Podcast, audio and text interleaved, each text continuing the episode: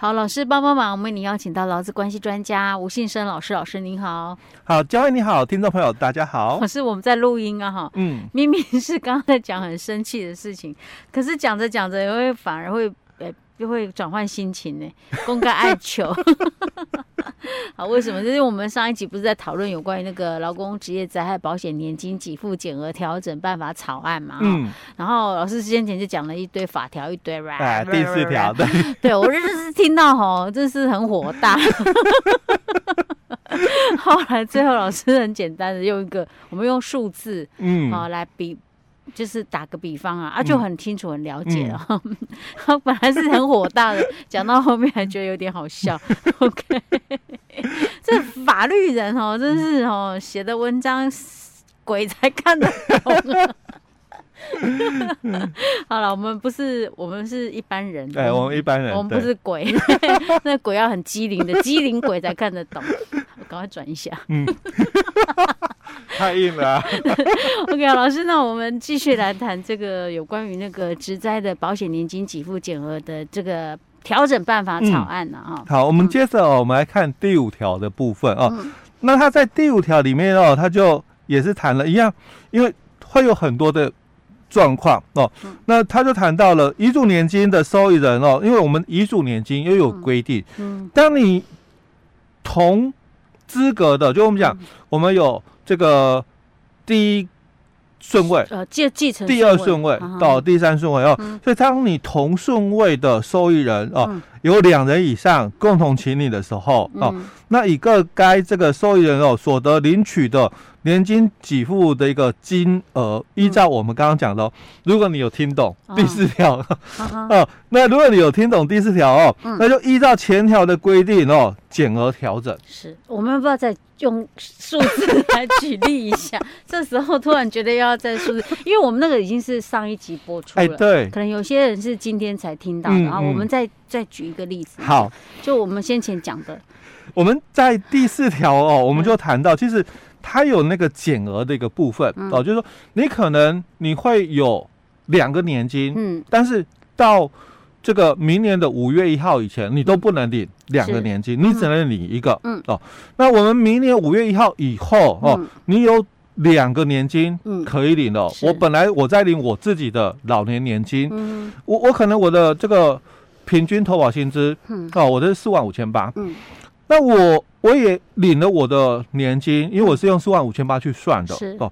但是我现在哦，我我领我自己的时候，嗯、我可能领了哦三万块好了，假设哦，每个月我可以领三万。好，是那我现在因为我又有这个其他其他的年金，比如说遗嘱年金、嗯、哦，可以领。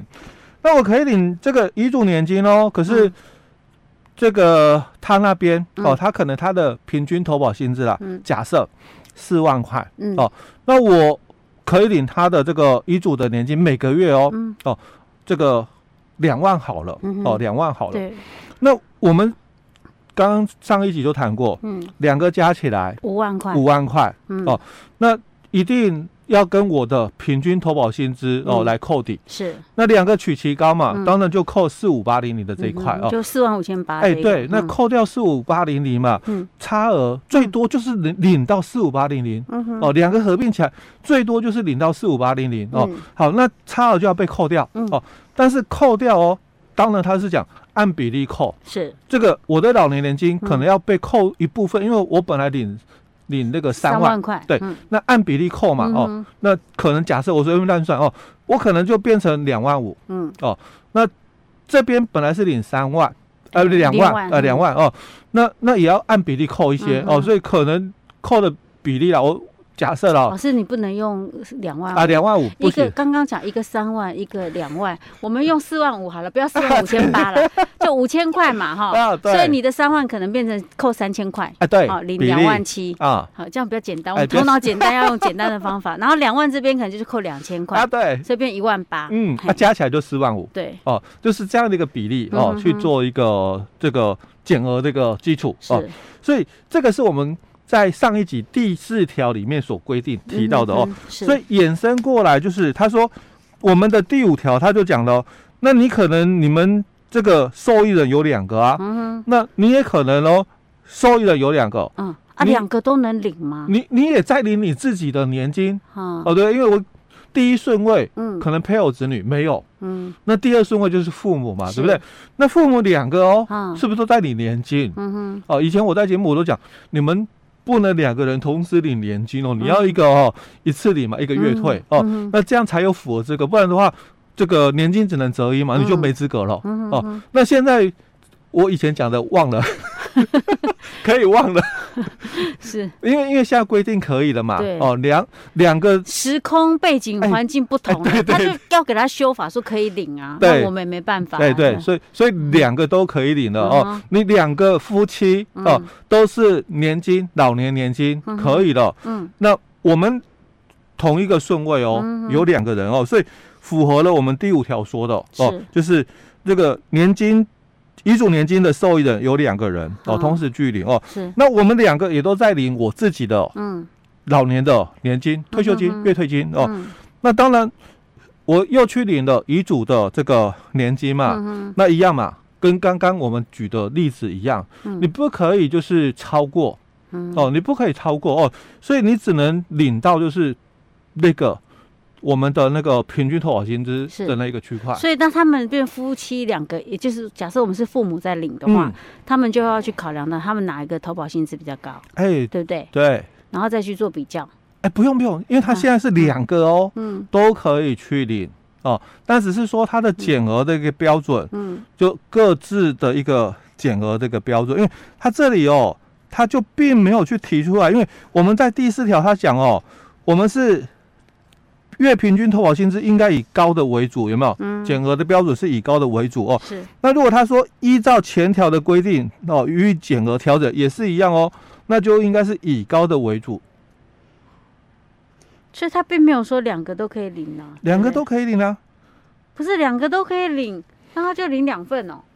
我们的这个遗嘱年金哦，当受益人哦有两个以上的时候哦，是。他就是两个都可以领，只是说我们算出来，如果受益人是一个，假设两万二，嗯，那当然你就一个人领走两万二，对不对？嗯，那我们现在算出来遗嘱年金哦，也是两万二，可是两个人都可以领，那有两个人都两万二吗？当然不是，对了，一人一半，哦，就这样分哦，对，一人一半啊，唉，果然。不是我们这种脑袋能理解的 啊，说的也是啦。为什么？因为不然你给谁领都不公平啊。因为搞不好这这一对父母是感情不和啊，他们是分居的状态啊。可是他们还是保有那个权益。对对，OK OK，好吧，那他们考虑的比较详尽。我会觉得那个火气又起来了。所以哦，我们这些哦，都是经过法规委员会哦的委员，就是很审慎评估过各种状况。对啊，那这个法案其实修法也好几年了哦，这也好几年了。OK OK，好吧，那这样可以理解。好，所以第五条讲的就是这个意思，就对了。OK，老师，那继续。那我们接着来看第六条哦。那第六条他就讲了依前两条规定，哦，所以你要记得我们刚刚讲第四条跟第五条的规定的哦。所以他讲一前两条的一个规定哦，计算的当月哦应扣减的一个金额哦，那保险人哦应于被保险人或其受益人次月份所领取的本保险。年金给付中予以扣抵哦，可能我已经先发给你了啊、哦，所以没有抵到，那就在下个月的部分、啊、哦再抵回来哦。OK OK 好，这比较这个比较没有问题，因为你把第四、第五弄清楚之后，嗯、第六就不是问题了啦。哦。好，那我们接着哦，我们就看哦，那第七条的一个部分哦，那他又一样也是提到哦，他说。这个被保险人或者是其他受益人哦，所请领的这个本保险或其他社会保险年金给付哦，如果有追溯补发或调整的一个情形的话哦，嗯、那保险人应该按照各社会保险人哦这个所提供的这个资料哦去办理这个减额的一个调整哦。嗯、哼那为什么会有这种情形哦？其实我们的这个年金给付，嗯哦，当你提出申请的时候，当然金额就固定了，嗯、对不对？已经出来了。是，但不会说哦，这笔金额是一直一直不变的，一直不变的，不会一直不变，还是会变哦。一定的时间，嗯，然后去调整，嗯，哦，去调整哦，所以我们其实只是我们感受不出来啦，就是说，因为它可它的。可能很小，对，幅度很小，幅度很小哦，所以感受不出来哦。不成，它也会有通货膨胀啊，对，它有这个考虑。这种情形对对，有这个考虑的，所以随便讲讲而已，还真的。所以你现在的功力呃有所增长。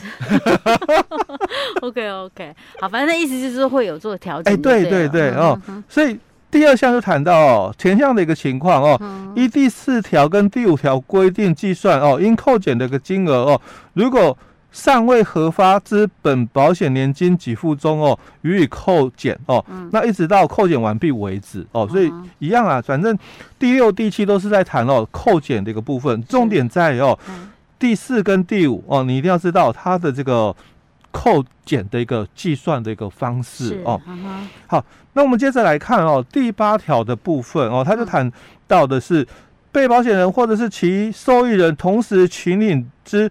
本保险或者是其他社会保险年金给付哦，有暂停发给保险年金给付的情形的哦，那本保险年金给付哦，仍应依最近一起应扣减的一个金额予以暂暂时的调整扣减哦。那经过保险人哦，劳保局确认哦哦，应不予扣减的一个金额之后再补发，因为有可能会遇到哦。嗯发生一些状况，嗯，哦，所以你可能就是会被认定说，哎，不能领，不能领的一个情况哦。是，等他们确认说，哎，应该要发给你哦，当然他会再予补发哦，这是这个第八条的一个部分哦。那第九条哦，就也是提到了哦，都是比较属于就是说作业的一个方式了哦，所以他就谈到说，这个保险人哦为就劳保局的哦，他们自己内部作业了，他说。这个保险为了办理哦本保险年金给付减额调整作业哦，那应自这个被保险人或其受益人哦来请领这个本保险年金给付的当月起哦，那按月哦比对其他社会保险年金给付的请领资料哦，他自己内部要去做这个集合的一个动作哦。那第二项他提到了哦，其他社会保险年金给付的给付资料哦，应该由各社会保险的保险人哦，那我们劳保，我们的国保，当然讲的是劳保局哦。那另外还有其他的这个年金，就是讲公教的保险哦。那由他们负责的单位哦，于每个月的第三个工作日前哦，以媒体资料哦向保险人提供哦，按月哦办理异动哦。那这个是谈他们内部作业哦。那第三项也是谈到哦，保险人与其他社会保险人哦。媒体资料交换的相关规范哦，那由保险人哦自行规定哦。那如果里面哦有涉及到其他这个机关主管业务的时候，那他们自己哦去会商。哦、这跟我们比较没有太大关系。比较没有关系哦。那重点一样，在第十条，他说实施的日期，嗯，明年的五月一号。是，那我这个我就有问题要问老师，嗯，因为明年五月一号才实施。对。那假设我们现在就碰到面临这个。情况对不对？这种情况怎么办？哎，其实到目前哦，你没有办法，除非哦，就是等明年五月一号实施。那我们看有没有溯及既往的一个可行性。哦，那我可不可以说好？那我碰到这种状况，假设我现在可能我没办法同时领两份年金，对不对？那我一份可能就是原本是说可能变成一次领的这种情形，我可不可以先暂时先不要领？我等明年五月，那就要看哦，因为他劳保给付有时效，请求时效哦哦，他有一个请求时效五年的一个问题在。那他这样子不行呢？欸、他这样丢一根骨头在那边，然后我现在碰到面临这种状况，我吃不到。哎、欸，可是已经比以前好很多。我以前根本是连选都没得 选。对对对对对哦，但是这个部分哦，因为虽然说我说有请求权五年的一个问题哦，但是因为其实我们的这个间隔就是。立法同意到实施嘛，是哦，才一年哦，所以基本上啦，应该都可以在这个时效内哦去请求。嗯嗯嗯，OK，好，老师，我们今天先讲到这里。嗯，好。